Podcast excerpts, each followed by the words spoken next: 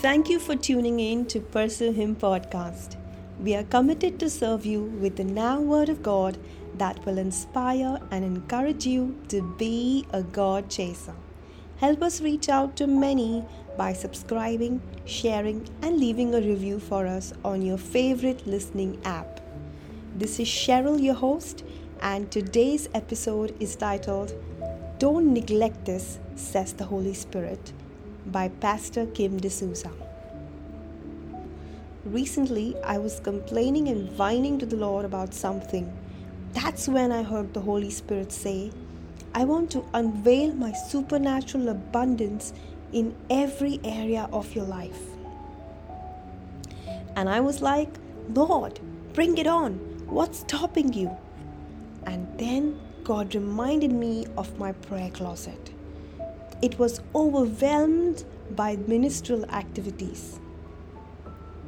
Listen, beloved, I want to share with you what God convicted me of. Now, before He takes you to a new realm of success in the natural, God wants to ensure that your prayer closet is secure. That means maintain the discipline of spending time alone with Jesus no matter how busy your day looks like. It means talking to God more than talking to men during your day. If you're not consistent and faithful with the little that you manage now, think how will you ever maintain when you have more to oversee?